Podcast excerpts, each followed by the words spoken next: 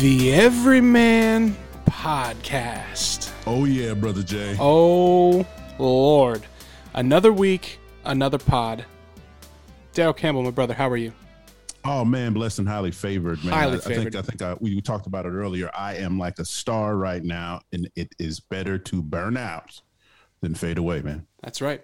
And uh, I too am a busy bee. It's uh, as as you're listening to this podcast, about to get married in a couple days, and uh, you know, got a lot going on. And the next podcast you hear is going to be a very special wedding podcast. So stay tuned for that. Um, but today's business at hand is one of our favorite guests returning to us from Canada via Zoom technology Zay, the one and only lead singer and frontman of Dream Theater, James Labrie.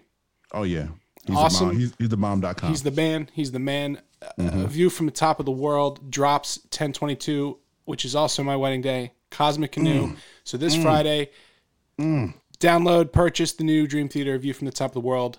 Listen to it and think, hey, Brother Jay and the big dog Daryl Campbell are probably cutting it up right now, unleashing those hips. unleashing the hips. So uh, I think with that being said, let's let's get to it. Kick into it.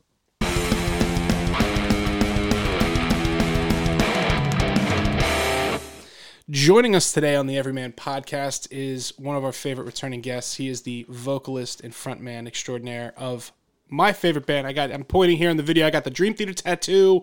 Ladies and gentlemen, James Labrie from Dream Theater. What's up, my brother? Yes. How you doing, guys? Oh man, we're Justin, Daryl, great to be back. with Uh, you guys. dude, Good to see you. You know Good what? to have so you. great to see you, man. Who the hell was that?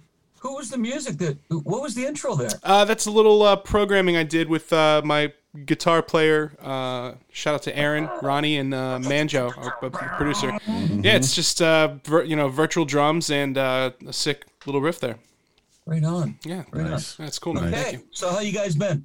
Great, great. Yeah? Even Yeah. better now that we got you on, man. Oh, well, Even there you now. go. That's it. That's it. I'm not it going. I'm ready. I'm ready, man. Yeah, we're really glad we could line this up, and and right off the bat, let's jump into it. You know, uh, Okay. Dream Theater's new album, "A View from the Top of the World," comes out October 22nd, 2021, and guess what, James? That happens to be my wedding day. What? Yeah. I know. When I heard He's that news, I. I was like, you know what? My favorite band would put an album out on our wedding day. This is how it's cosmic. It's Well, because Justin, we think of you often. I see, I'm sure you do. I'm sure you do. That's so why we did this. and it's yeah, You know it it. is. A, it's a wedding gift, and, and it's. I just thought it was very. I just it's blown my mind. So this this podcast. Wow. Okay, so what, what's the year? What's the anniversary? No, no, we're getting married this the oh, day you're the getting yeah. married. the day the album comes out Oh, is our okay, actual I'm wedding sorry. day. Yeah, That flew right by me, or maybe it's my hearing. but, uh, maybe I wasn't I clear thought enough. you meant it, it- okay, that, your wedding day, like Oh, yeah, I could see- yeah. Uh, No, Yeah. I mean know, like I we're actually getting married. Wow. Yeah, isn't that he's weird? Getting hitched. He's getting hitched. I'm gonna be there. Wow. I'm in the first Oh, yeah. row. Oh yeah. Oh, yeah. Unleashing I'm the hips. sure Oh, yeah. are, Daryl. Oh yeah. Yeah, but Okay, uh, so then it's what you have to do is like just play this little ditty, uh, you know, while, while you guys are walking down the aisle, but while your wife's walking down the aisle, or Uh-huh. I mean, fiance, sorry, because All right. she's soon to be. Just about altar. Right. Just play. It's a very short piece. Uh, play a view from the top of the world. Yeah. Yeah, Yeah. I think that'll fit. do that. That'll fit Just start to nicely. Very, I- very slow. Right. I honestly was trying to supplement Alien in there somewhere. Yeah. That's Oh, just yeah, yeah. me. That's just me. I don't know. Yeah. Oh, there you go. Yeah, I was gonna see if I get Mangini to come down It's and gonna uh, be a very long wedding, folks. fi- fire it up. Yeah, A yeah, very yeah. long wedding. The procession is 22 minutes. I'm sorry. Um, yeah, it's gonna be. It's it's. I can't wait for that. But I just thought it was very charming and uh, f- uh, par for our cosmic course here that that the new Dream Theater comes out. That is amazing. Yeah, Wow. Absolutely. yeah. And well, um, congrats, man. Congrats on thank the you, marriage. thank you. Very excited. yeah. Very excited. So, So, okay. what was it like getting back to work with the boys again and in the new Dream Theater headquarters? How, how was that process for you? Well, there was a few things going on. You know, obviously we had to cut the distance over time tour short, right, guys? So we we uh, originally had about another six months of touring scheduled. So after uh, the European jaunt, when we finished in Glasgow on February 23rd, we were supposed to start in uh, the South Pacific Rim in April. And that was supposed to go for uh, I think approximately seven weeks, and then uh, you know because we were going into Australia, New Zealand, and and that, and then there was uh, I believe South America, and then we were going to do a full North American run again. So we were actually scheduled to be out until October of 2020, Mm. and then we were going to take like we usually do. We usually take off at least six months before we actually speak to each other again. I mean, we're in touch with each other, of course, but uh, before we decide that we, you know, let's get together again and go into the studio. So with what happened, the pandemic happened. So the tour, the rest of the tour was canceled. We all, you know, like everyone else, we hibernated. And um, so what happened is like over the summer, we started talking and we were like, okay, so, you know, we don't know. This is indefinite. How long is this going to go on? Uh, we're kind of going a little stir crazy and um, why don't we do what we love to do and why don't we get together and start working on another album? So in october of 2020 which is kind of uh, coincidental but that's when we were supposed to be coming off the road is when we actually went back into the studio. And because i'm in canada it, it there was so many you know this the rules were so stringent that it, for me to get back and forth to New York while during the writing sessions would have been insane. Mhm. Um, so we decided that we were going to connect with me virtually uh, through Zoom, which we're doing here. And um, so in my studio, I had those guys tap through to my studio through my speakers. So if it was, and then they had me on a big monitor screen in our stu- Dream Theater studio headquarters. And so, you know, really not a lot changed because normally I would be in the room, sitting in a chair, headphones on with a microphone in front of me. It was no different. It's kind of like Zordon I from the Power. Rangers. There you go. Right? I have my Blueberry microphone by Blue. Mm. And it, the beauty of this was that I could, when we were during the writing uh, sessions, you know, if I heard something, I would literally mute them. And I would, then I had I, myself set up here so that I could record my ideas. So I'd like sing in there, like whether it was a melody idea or even a riff. And then it could come back to them and go, hey guys, okay, you know, when you were working on that section, I had this idea. And then they go, oh, well, shoot it at us, you know? And I go, okay, so this is what it was. Then I just push play. Here's what it was. Check it out. And then, um, so whereas in the past, I'd be in the room and I looked like somebody that probably had eaten a bad meal because I keep running out of the room. Like I had to go to the washroom, you know? So Mhm. because, and I'd run out of the room with my phone and I'd be like, you know, whatever I'm doing, right? And then I'd run back in and then I'd sit down, put the headphones on again. Because because those guys are in the middle of playing through an idea. So I'm not going to go, hey guys, wait a second, wait for me, you know? So I would just normally go out, come back in. So if anything, I was more in control with the environments at hand. And and I even told the guys, I said, geez, guys, I don't know. You might have opened Pandora's box here because I really love this. Like I was I was really able to to isolate myself, but at the same time still be immersed within what was going on. And um, but you know what? It, it went the, the sessions went according to plan because first of all, the four instrumentalists were together in a room and it, there's no way it could work. You know, all of us being on Zoom, no way. That would have been catastrophic. I don't even know what the hell we would have come up with. But the fact that they were in the room, because a lot of it has to do with that chemistry and they're feeding off one another, whether we're bringing in ideas or not, there, there's a lot of it that's spontaneity, like it's spontaneous on the floor. It's like, wait a minute, what did you just do there? Boom, boom, boom, boom. And if you were a fly on the wall, you'd see it, how it works. And it's very like prolific. The, the whole process is there's so many ideas going on all at once.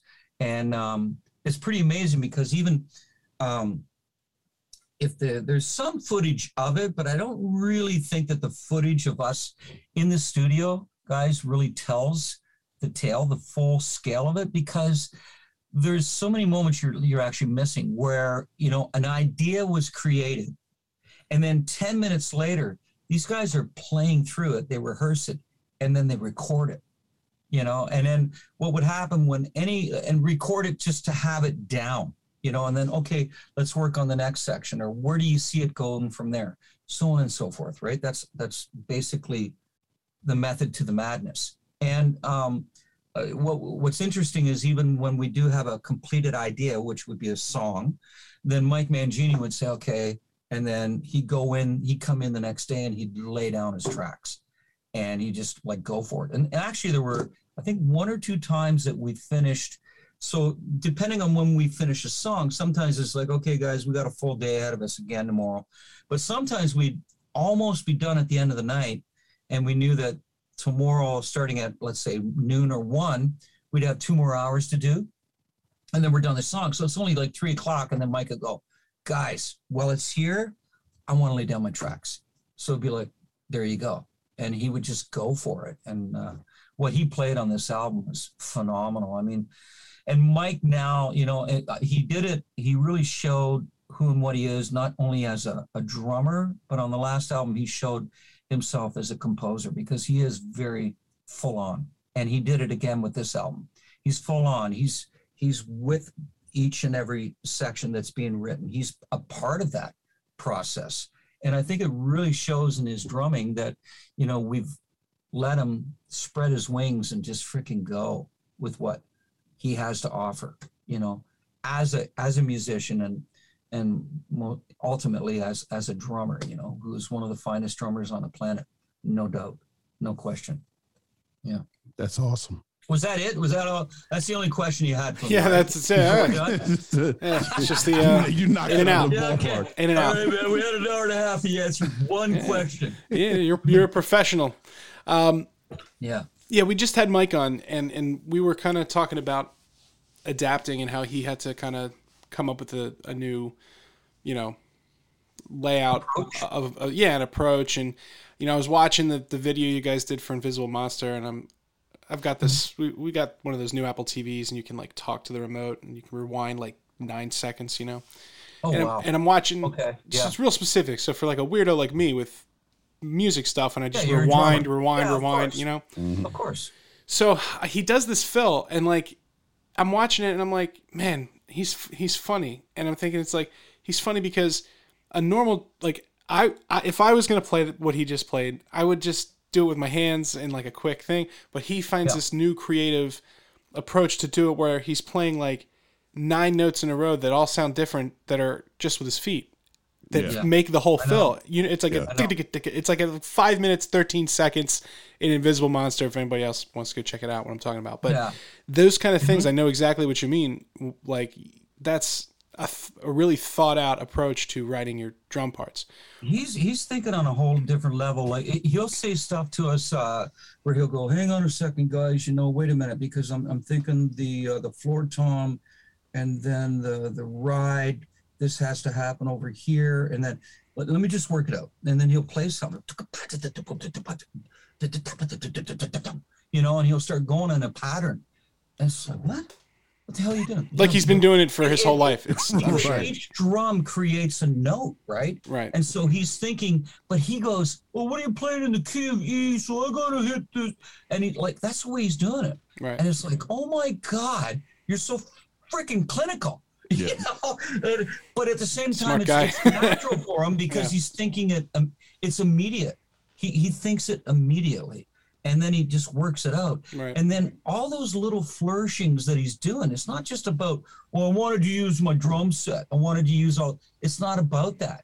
It's like I used what I used within that moment because it supports what's going on musically. right. So it Absolutely. completely makes sense.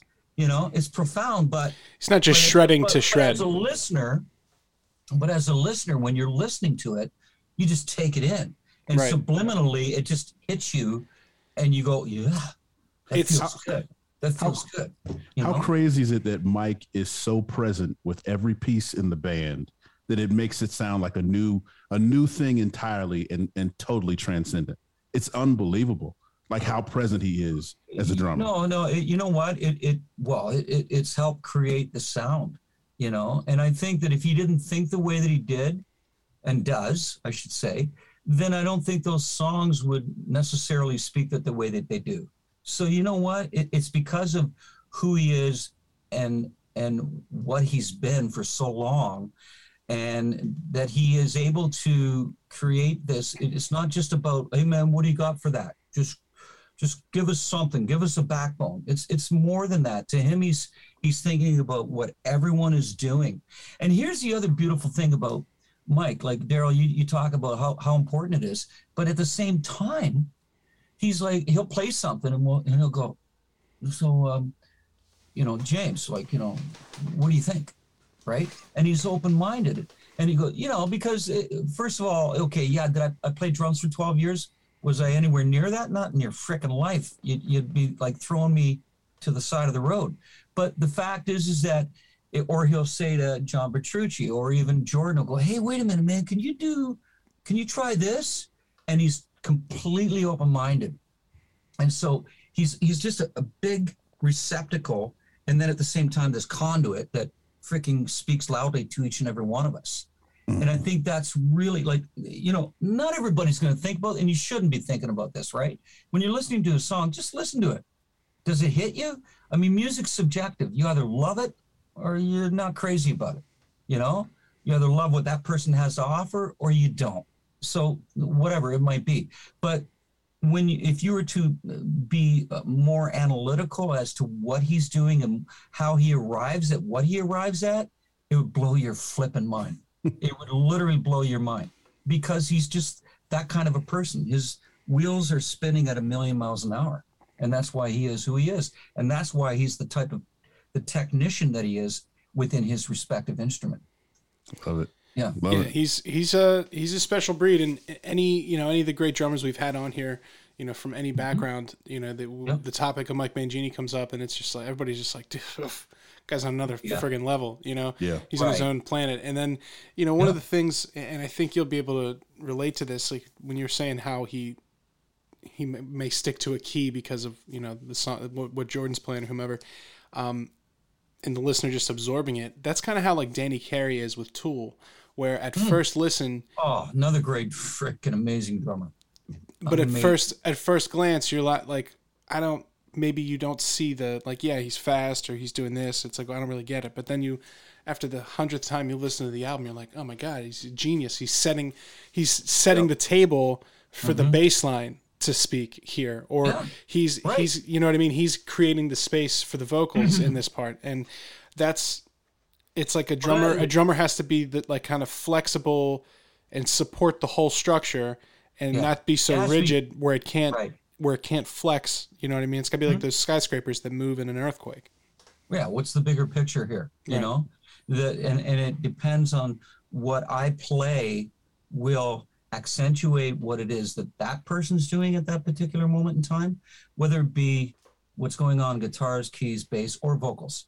mm-hmm. and he's always thinking about every aspect of every song like what is it that you're gonna like he'd be uh you know like uh, unfortunately a lot of the times that where mike is laying down his drums and i shouldn't say unfortunately but it's just the way that we've always done things at the end of the day it always works because if anything it feeds me when i'm writing a melody or i'm writing writing a, a lyric um, what he's doing like the rhythm the rhythmical sense, you know.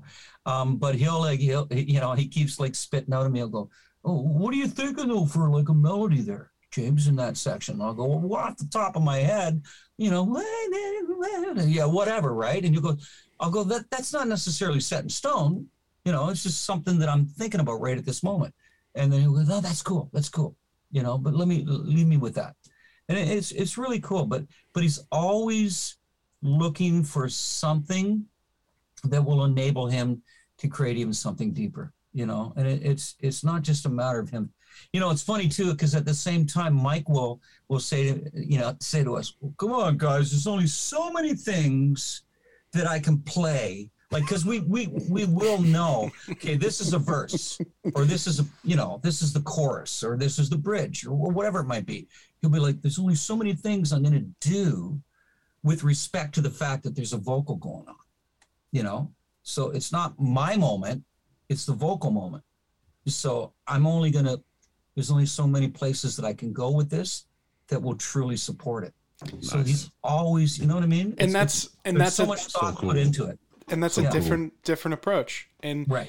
you know, right. it's okay to, to have different things. And I, I, I'm always, I'm, I'm always the kind of guy that takes like a, a step back and I like to compare how people react to different things.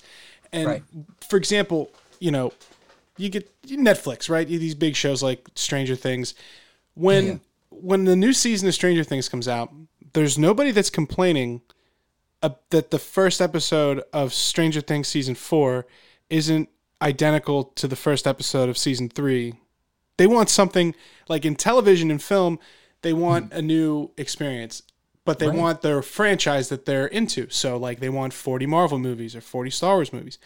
But Right. in this kind of in, There's familiarity, right? right Yeah. in mm-hmm. this world, Yeah. people get upset if you stray too far from what you, season one was, you know, and it's like there's mm-hmm. people out there who are just carrying that season one flag and that's it for them, and they have this nostalgic view of maybe their time in their life when that record came out, and it's like, no, Right. that's the best, that was the peak of their experience or whatever, Yeah, yeah. you know, and Well- like, and then, you know, I try to look at it like, well, it's a journey, and then you look back, and there are bands that like, perfect example, Trivium just put out a new record, which is fantastic.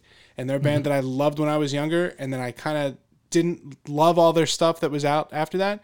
And then I Yeah. this album comes out, and now I'm looking back at the other stuff with a new perspective because I'm like, oh, they've Right. changed a lot. Right. And now I find myself buying their old records, and I'm like, no, no, no, no. Now I get it. And in, Mm-hmm. in like, I think Dream Theater is kind of one of those bands where you have this wide catalog and so many different options to choose from, Mm-hmm. and it's okay that they're not all, you know, the same thing. And and I I think it's cool to see how fans are excited still, you know, that there's something new coming out. Um, but I wanted to know, like, kind of with that context, like, do, do you feel, do you guys all feel like as passionate about the writing process, even having to deal with these external things that are outside of your control? The, the- expectations. Well, the I- expectations, but also, Yeah. but also the just dealing with the extra layer of difficulty with getting the Zoom thing going and not all being there at the same time, changing where you normally would record. Like, Mm. does that affect your passion for the project, No. or, or just like over time? Like, how do you how, how do you feel about all that? No, I, I- I think you know. No, I mean we're we're just as passionate about writing a new album, new music, as we were doing images and words. You know, I, I mean seriously, if you're not, why the hell are you doing it? Yeah, what's Yeah. Who the hell are you trying Yeah. to fool? why am I trying to convince Because it's four other dudes of it's my not idea? gonna it's not gonna translate. I'm sorry. That like somebody's gonna be able to read through it Yeah. or listen through it Yeah. and say, "What a crock of shit this is." Yeah. You know, I think I think if you're not fully 100% committed to it, regardless of the external elements that you have to contend with, right? Like what you're saying, all that you said there, yeah, about trivium, and and that's very true, right? So, I think that at any given moment, uh, when it is your time to approach doing a new album, uh, where you're, you know, you you've done, oh, we've gone down this road before, you know, and we kind of know what it is because it's through dialogue. Once again, we talk about where we think we need to bring this album, where we think we need to go. One, some of the things that are inspiring us, or you know, are very inspirational to us. Maybe even on a personal level, but you know, collectively, is this going to make sense to go down this road? For instance, on the latest album, we knew for sure we were going to do an epic. So by doing that, it kind of sets the you know there the palette's already been you know created as far as well if we're doing the epic then you know maybe the other songs can go in this direction or we can also explore this avenue um, that will you know maybe support the fact that we did the epic you know? And so it, it's all about uh, first of all we're, we're very very focused on what we want to do. We always have been. We're extremely aware of what our sound is or how people identify with dream theater and I think because of that, you know, we're not going to all of a sudden come out and be Duran Duran just to do something different. No, come on. By the way, I love Duran Duran. I think Hey. they're freaking talented. Rio, Absolutely. what a song! So Yeah. catchy. I mean, no, they're just they're just freaking great. And um, you know, so I think it, it's a matter of you know always maintaining who and what you are, but but creating something that you feel is another language, another uh, another approach to what it is that you love to do. Mhm. You know, and uh, we, we uh, we're never. I've said this for years. We're never short, shy on ideas. You know, in fact, we have. Uh, oh my God, I can't even imagine how much material we have. You probably got a lot of voice memos. background. you know, we probably have enough for like four or five albums. I'm not Yeah. kidding you. No, I believe It's it. It's insane because it's like, well, let's um, okay, that's not working, but let's put that aside. Maybe we can have that come back, and maybe we can use that. You know how we were talking about song three should be ba ba ba ba ba. Well, maybe we can do that. Maybe that riff, that idea, or that, you know, that texture would work well in that. And then you never come back to it because by the time you get to where you thought you were going to go with it, you've already got something else that everybody's like, oh my God, that's freaking awesome. Let's Yeah. go down that, you know? So I, I think with each, each each band, every band artist thing gets into that situation where they're creating a new album. And um, uh, to me, it's like a, you know, like if you had your crystal ball in front of you and you looked at what each album kind of said at that point, you would understand what each one of us was going through Mhm. individually and collectively as a band. You would understand what the social issues were with the planet at Yeah. that point in time. Because Yeah. if you think about it, just read into the lyrics. It's it's something that we are all affected by, uh, subconsciously or consciously, and then we want to talk about it. And I think that also inspires us to have the movements and the emotion, or or the uh, how poignant it might be during uh, uh, the the whole writing s- session to create what you create, right?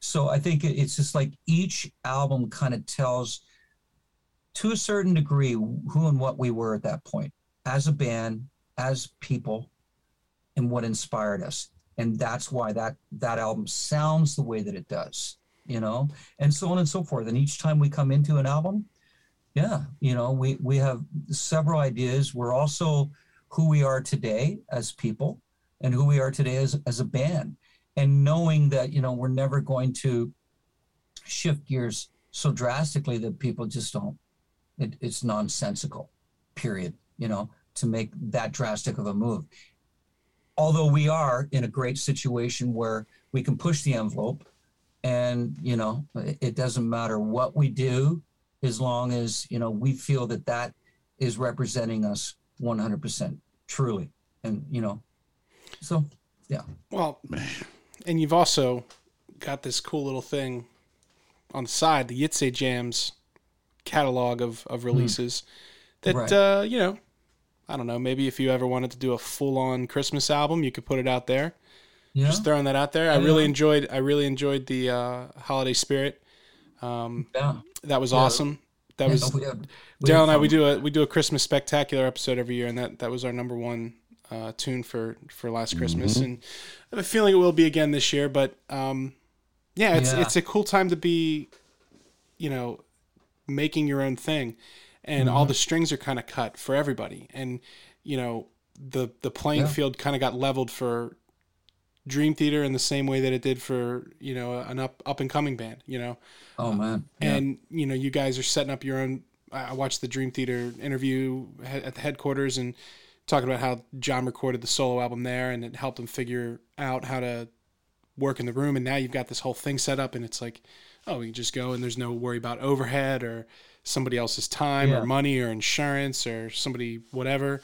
Um, well not to mention it that's gotta be really lent itself to you know getting together and recording during a pandemic Mhm. because we knew that we wouldn't have to be around anyone else but the band members you know our production assistant you could control it slash guitar tech Maddie, you know, Schieferstein, and then and then James Meslin, our, our engineer. So it was just us, no one else. Yeah. You know, coming and going. Whereas if you went to a regular studio, you know, you, there'd be several people coming and going, and that create a little bit of apprehension for sure. Yeah, James, I got to ask you a question, man. Mm. And I'm, I'm gonna I'm gonna let it all hang out on this one, just because Yeah. ever since you know me and brother Jay saw you in concert before the great COVID and pandemic, my Mhm. mind is still blown away about your group. My mind is still blow, blown away about how you guys go about your process and the way you guys present yourselves so into your music. Mhm. I listened to Invisible Monster. I listened to all the new things that you guys are doing. I'm talk, I'm, I'm listening to you right now talk about the creative process. I have to ask you because I feel this when you guys play. I feel it when Mangini drums. I feel it when you sing. You guys play like you're not satisfied. You guys play like there's like we're gonna we're gonna let it all hang out right now, right yeah. here. And it's just like you always keep it simple. You say, hey, music is, is subjective. Either it hits you or it doesn't. And right. every damn time, man, it fucking hits me. Like, I, like it just like that's great. Time. You know, and it's just like a ton. Of, it's it's almost like it's almost like playing football and just going out there every damn game, every play with a chip on your shoulder. And like, yeah, that was the last play. I dogged you, but this is a new play, and that's mm-hmm. how you guys, mm-hmm. you know, exact your music. You, is it like that? Is it like that for you guys when you guys get together and and, and create? Yeah, well, you see, well, then you would you would completely get this because you were expected to go out on the field every night, right, and give mm-hmm. it 100% and actually perform at 100%. And I, I, you know, I might have said this to you guys before, but I remember Neil Peart from Rush said, "What other jobs you know besides a few others where you have to go on stage and it's expected that each and every night you play at 100% or you perform at 100%?" He said, "You know, we're human beings." And do we? No. But are we supposed to? Yes. You know? And he said, so you give it what you give it. And I think Daryl with us is like we go on regardless of somebody saying, Oh my God, man, I'm like, I'm feeling really stiff tonight, or you know, myself going, Hey, you know, I'm fatigued or or whatever it might be. And you still have to go on stage. And I, and, and it has a lot to do, and Daryl, you can attest to this, but when you went on the field, all of a sudden, right? Yeah. You know, like somebody breathed new life into you, right? Right away. Mm-hmm. And I think that's what happens to us as soon as we go on stage. It doesn't matter, even though 10 minutes ago we might have been saying, oh shit, you know, I got a two and a half, three hour show ahead of me, and I'm I'm feeling a little, you know, a little not not so powerful. But it's funny because you get on stage and then you're like, wait a minute, you know, you see the people, all the smiles, all the faces, and they're just freaking out. They're so glad to see you. And all of a sudden you're just everything has just vanished. And you're focused and you're in that that that zone where you need to be to be able to perform. And i think at that point you know it's funny because there's many nights that will come off stage and go holy shit that that gig just flew by. And and then you'll hear from one of the guys going i don't know man. I didn't even know how i was going to get through tonight because yeah. i was just feeling i wasn't feeling in the zone but all of a sudden everything kicked in. Mm-hmm. And so to me, it's it's like you, I think you know we're human beings, right? So we we're dynamic like anyone else out there. Yep. and and but when we get on stage, like you're just you're I don't know, you're just thrown into something that uh, it's um uh I don't know. You can't even put it into words. Yeah it just creates something where you're you're full on all of a sudden and i'm not saying that you're full on and all of a sudden 100% becomes you but you're full on in the sense that you're giving it all that you can give it. And you want to prove that hey this is going to be a fantastic night. You're going to walk away. It's going to be memorable. It's going to leave an indelible mark on your memory about what happened here tonight. So i can see what you're saying daryl and, and you know it's great that you're seeing that because that's exactly what we're trying to convey. That you know what, you came tonight, you're only seeing us the one night. You're not going to see us again tomorrow night because we're 400 miles away or whatever it might be, right? Yes. So more than likely, you're not going to be there unless you're one of the Dream Theater freaking, you know, diehards following us all over the place. There's lunatics with the tattoos. you know but anyways uh, you know so yeah like you know it's it's it all comes down to each night is unique in itself because you know damn well that that's the one night that our fans in that you know state or city are seeing us. So you just keep rising to the occasion and you you keep getting that magical freaking jet fuel in you know infused within you once you walk on that stage. It's it's it's crazy. It's it's indescribable. It really is. I gotta I gotta find a way to get you know Mike's secret because he's on he's online you know quantifying this feeling. You know how you know how like full on he is. Mm-hmm. This is how you do it at 110%. Yeah. Oh yeah, I know, right? yeah, I know. I know. It's hilarious. but listen, he too is, is one of the guys. He's backstage while he's ah, you know, he's like, show. Oh shit, man! I gotta feel this. Why am I not feeling this? You know, and he's like, you know, and it's so funny because then he gets on stage and I turn around and I look at him and, and he's like, yeah, and it's like he's right back in there. It's like we're, you know, like it, no matter what each guy's going through, you know, we're all like, once we get on the stage, it's like, hello, Yeah. yep, isn't this fantastic? For sure, Sick. for sure.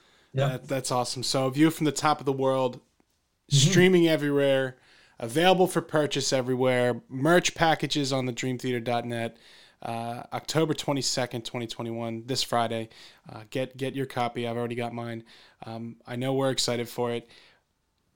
But there's something else I'm excited about, and it's all kind of tied into one, and that is you- you've got a new solo album coming out. You told us last time you were on the podcast, which was episode number 94, which is interesting how time flies when you're having fun. What one's this? 144. Wow, Yeah, it was, it Yeah. about 11 months ago. So, um, 50. yep. And you mentioned that. Uh, Yeah, I got I got my math. I that's got my right. You're, yeah. Hey. Math is yeah. so you're, you're you're quicker than I am for sure on that. Um, that that your son Chance would be drumming on the record, and uh, you know Chance is been on the podcast several times and is with his bandmates uh, from Falset, and Falset's a band that you know even if I didn't know you and uh, Chance, I, I dig them and I shared them with a lot of my friends and Hell yeah. he had told me that uh, yeah you know uh, we, we're doing a song with with my dad and i was like really? You know i can't wait to hear this. And then it comes out and it's kickstart my heart and I, who doesn't love motley crue? You know and and uh, hearing you on that track was uh, was cool for a number of reasons. Um, but what was it like for you being a, a vocal spot on your son's band? It's it's fantastic. Uh, You know what? Um, oh my God, that that's there's a lot of layers to that because uh, uh, before I did that song, I had already started working with Chance on my latest solo album, and uh, as you mentioned, Chance is playing drums on it, uh, but also Chance was the engineer recording my vocals, and I, I remember several times when when we were recording my vocals throughout the solo album, I'd be like this is surreal, man. I at one point in life was holding on to you, you know, as a baby. You know, I know this sounds crazy, right?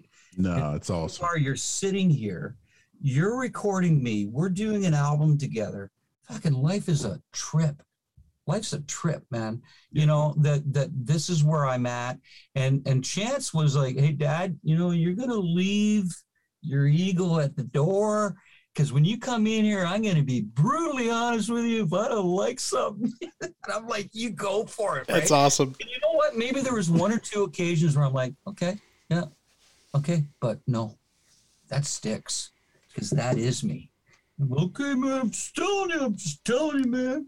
That's not what I want to hear. I'm going, yeah, but it's what I want to hear. right That's it. And it was so funny because we he'd just be blatantly honest with me, right? And it- but um to to have uh, you know, and when he came up to me, he goes, well, how do you feel about this? You know, we're going to do this song, and because you used to be well, there's a little bit of history to that. Do you guys know about the fact that I was in a band called Shock Candy. before winter rose? No i Oh, didn't know this. So what happened like you, you knew i was in coney hatch and then i was in coney hatch for a year and then i went on and i did a bunch of studio stuff with with guys that were just writing stuff for studio. Uh-huh. so i was going into the studio and singing songs here and there. I got to get my hands on all that stuff man. That was crazy there was stuff that i was doing like with trumpets and saxophones and, and oh man i'd love to hear that. Bring me in and then I'd Yeah. write around this this stuff and it was crazy. And then um uh then this band was going uh, you know it was a fully uh, formed band but they couldn't find the singer and they're like we're going out on tour you know and we're going to pay you this much if you come in and it's Motley Crue. And I'm like fuck I'm in the Motley Crue. Are you freaking kidding me? Let's go. You know? And um so it was a band called Shot Candy and uh and then I, I freaking do you guys want to see the picture of it hell yeah, yeah. Okay, hang on What- though. yeah. right Go grab it. Hell yeah. Okay, hang on. I fucking love James, man. He's the man, and, and and I've seen some of his promo shots, and I would say this if he was still sitting here because this is still going to be on the pod. I've seen Yeah. some of his promo shots from the '80s. They're pretty, pretty good looking. I don't Oh, even know if you guys can see this. Oh, dude, dude, Dude. That's epic. who are those hot chicks, huh? Look at the scarves. Look at the hair. I love it. How long did it take to do the hairspray like that, huh? Dude. Uh, about a half an hour. Wow. No, but, Full but, can- but so full anyways, can? like I, I was in I was in that band like and for a very short short period. I think I was in the band for like six months, and I was like, man, no, I don't want to do this anymore. and um, maybe eight months, and then I just uh, I went into another band, and we were do we were uh, a Journey tribute. We were called Positive Touch. Mm. And then from that, we did a uh, we did a couple of originals, and then that's how I met Rich Chycki, and we formed Winter Rose, and then Winter Rose Dream Theater. So that's how that all came about. Huh. But anyways, I'm I'm going all around the bush here. So so Chance said, "Hey, Dad, you know, like you you did all that Motley stuff. Would you be willing to do this?" And I said, "What song you doing?" And they said, "Kickstart My Heart." And I said, "Holy shit." Yeah, I said, you know, so how's this going to work? And he goes, it'll be you and Zach. And, and Zach sounds freaking. He's a great awesome. singer. Yeah, man. He is a great singer. He's really Zach good, Kick. Fantastic singer. and he's aw- he's awesome too. I love talking to that guy. He's, Yeah. he's a lot of fun. Yeah, well, he's talented. He's extremely talented. He's smart, and uh, and he's he's a cool guy. He's like really down to earth. And um, so it, it was great because like we were just trading back and forth throughout the song, and and uh, I had a great time, you know. And and those guys were all like jazz about, oh, yeah, man, this is gonna be great. Let's freaking just go for it. And yeah, so I think yeah, it came out great. Um, I don't know if you guys know this, so uh, Dream Theater's tour manager, who's been with us forever, Rick, Rick. Fulmer, Yeah. Rick Fuller. So he he emailed me and he goes, "Hey man, I just heard from Mick Mars. He heard Kickstart My Heart and he's loving it. He's That's flipping awesome. out over it. He said, "Let James know, man. Him, him, and the, guys did a freaking fantastic job. It's awesome. I loved it." And I'm like, "Okay, let Mick know. Thanks, man." You know, and, and so you know to get that endorsement when you're doing a song like that. You know, one of the things that I said to the guys too is I said, "Guys, don't get fancy. Yeah. Let's stay true. Well- let's stay true to the genius of the song. Like the song is what it is because of what they wrote. Don't Right. start going and then we can add this and add that. I said, I freaking hate that. Don't bastardize a freaking song. Don't play it, but you know we can give it because of the fact that we sound the way that we do. I'm not going to sound like Vince. Neither is freaking Zach. But we can give it our own little spin with Mhm. vocal inflections and you know and stuff like that and nuances here and there um and i said but the music too you gotta like fucking stay true to it stay true to it Well, when I Yeah. first when I first heard it, I, I was talking to Chance and I said, "Man, you know, you really the you nail the Tommy Lee groove." And Tommy Lee is one of those drummers who, again, doesn't get a lot of doesn't get a lot of credit for No, that. He he gets should. credit for a lot of other things, but Yeah. not not for the for the Yeah. drumming. And his some of his grooves, especially like Doctor Feelgood, like he's Yeah. doing really interesting Yeah. swing. Like like he's almost like a swing blues i've always loved drummer. drumming. And and and Always. Chance did they did a great job with it. So Kickstart My Heart was awesome. Um, Yeah. But what's going on with this solo album? When uh, when do you think uh, you fans might be able to get a get their hands on that piece? so uh so uh, may 20th it comes out. It'll be released may 20th through uh like inside out slash sony. So it's it's going to be um so what i did is it's it's different uh in the sense that it's more uh i don't want to mislead people here but uh it's more what we started with i, I wrote with a different guy.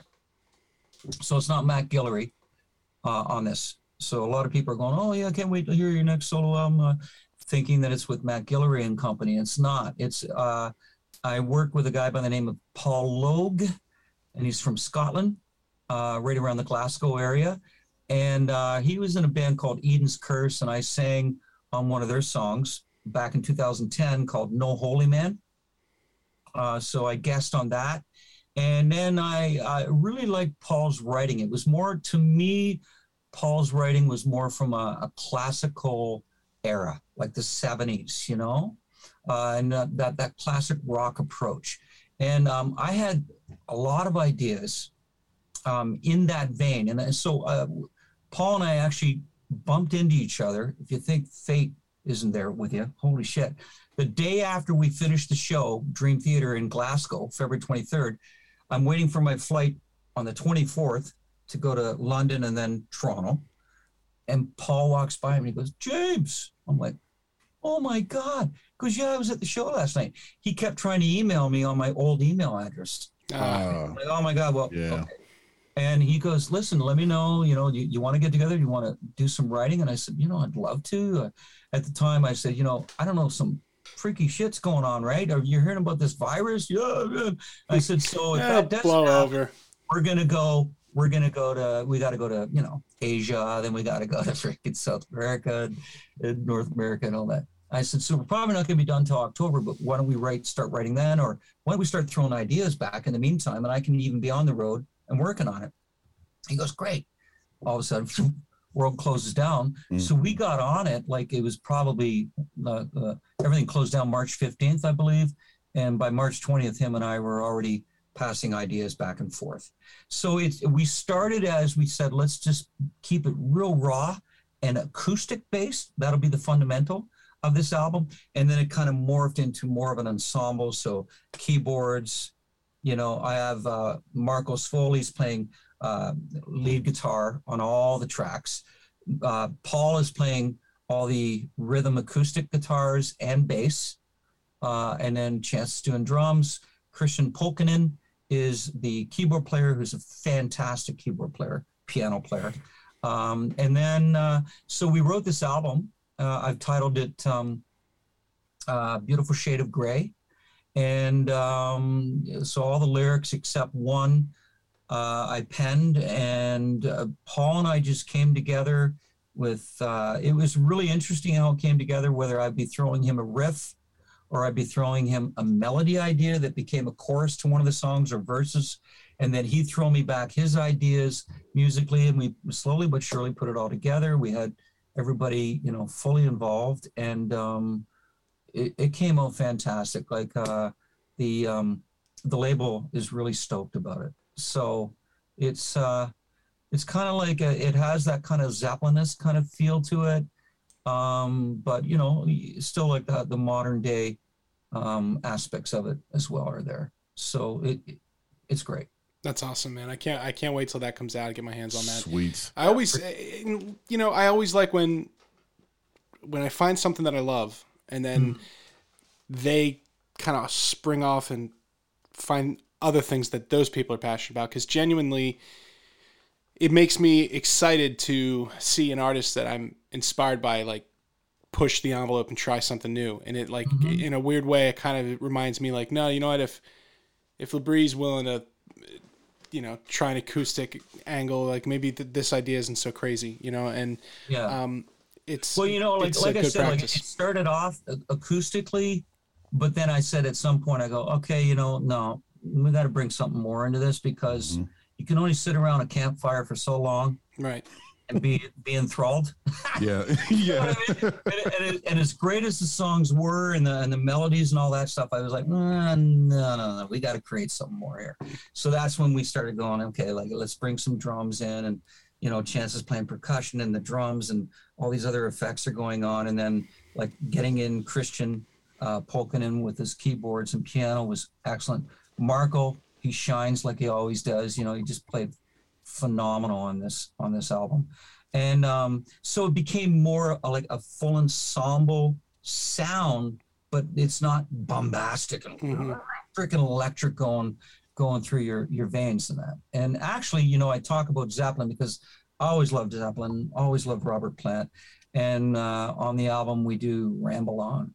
So Really? we do a version of ramble on which is one of my favorite zeppelin songs ever. I, I So- had a chance to see uh, Robert Plant with Alison Krauss, oh yeah and oh yeah yeah yeah it was at like a festival I was at, and I, it was definitely a show I never would have bought tickets to go see, and it, I was pretty blown away, and Yeah. uh, and especially that music that was really cool. Um, yeah and Yeah. uh, you know, Well, he's very experimental. Like, listen to all Right. his stuff. Like all his solo albums, too. He's he's always getting into something different. Like that guy, he's not reinventing himself, but just keeping it Mhm. just on the edge. He's always, you know, okay, what else can I do? What else can I do? yeah it's inspiring that that like after he's done it all you know Yeah. james as Yeah. we as we wind down here you know my last question for you um, Mhm. is what do you want your fans you know what do you want dream theater fans to know uh, about you know this new album what what in your mind you're like what's what's the deal what's what do you want people to know and be excited for about this album It's new music, for one. no, Uh, you know what? It, it's that's. It, it, I know that's that's the the the the question that always gets la- asked, and it's like, so what can you tell us about this new album? And of course, we're going to be jazzed about it, and we're going to be psyched, and we're going to be thrilled about it because we wrote it, right? and uh, what I can say is that I think when I listened to this album, and I remember I, I got in touch with the guys, and um, I had to go somewhere, so I had a, a good hour's drive, one way, an hour drive back, and so I was by myself, which is great. That's the way I love to do it, and I still do that to this day. Like if I if I want to listen to a new album or something like that, I'll get in the truck, and I'll freaking crank the album, and I'm by myself, and that's when I can really take it for everything that it's worth, right? yep i'm the same way So with Yeah. this this album, I did that, and I remember I got back home and I'm sitting in the driveway and I'm like, guys, I just freaking listening to this album from beginning to end. I'm fucking flipping out. I'm loving it. It's it, it just we're really Yeah. good it hit. Like, guys, I think we really got something going on here. So awesome. we can do it. No, but it, it was just and and you know what? The other guys they're coming back and go right on, awesome. I'm gonna go do the same thing. You know, I want to get out there and I I, I want to experience. And then, or actually, John Petrucci said, "Yeah, no man, I've been cranking it. I've been playing it. I've been playing it nonstop. I'm I'm thrilled. I'm psyched. You know, and um, but you know, to me, uh, I I think the album is uh, like I think there has a lot to do with it, and I've said this in other interviews that, you know, when we were out on the Distance Over Time tour, we were playing uh, the Scenes album, right? And uh, you know, playing that album from beginning to end every night, it can't help but somehow uh, rekindle and Definitely. reaffirm why that album was what it was. You know our fans were enamored with it worldwide. And you you kind of like you you subconsciously take that in. And you're affected by the movements throughout the album because you're experiencing it experiencing it from beginning to end each and every night. And so i think with that you know you, you kind of walk away and we had conversations. You go you know like you know why home hit you like that or finally free hit you like that or spirit carries on or strange deja vu? There's a reason why that resonated with people. And so you just start thinking okay well you know when we come into this next album you know maybe let's visit some of what we would consider our roots you know what were we doing in a change of seasons? What were we doing that made those songs special on awake or six degrees or whatever. And i'm not saying that we went okay we got to study these albums because then you become it and then it's just a repeat. But i'm saying you know so what we said is just just remember what how those albums how they unfolded and what was so special about those albums was how those elements came together made it cohesive made it something that was memorable. And i think when we went into this album we knew the direction we wanted to go musically as far as you know what kind of style or how we're going to hit it up here and there stylistically. Um, and then knowing that we were going to do an epic um, i just think it, it, especially like a- a song like there's two songs on this album not that any of the other songs don't but there's two songs on this album uh, that i think epitomizes whom what dream theater has always been and still maintains today and that is a view from the top of the world the epic and sleeping giant when i listen to that like everything that's going on in sleeping giant and you know one it, it it it just the way that it unfolds you know the the the the dynamics within the the melody and the and it's just everything comes together seamlessly and effortlessly And I think that's when you know that you're touching on something that it's got to translate. You know, if, if that doesn't convey every one of our intentions, you Yeah. know, individually and as a band, if that doesn't, I don't know what the hell will. Yeah.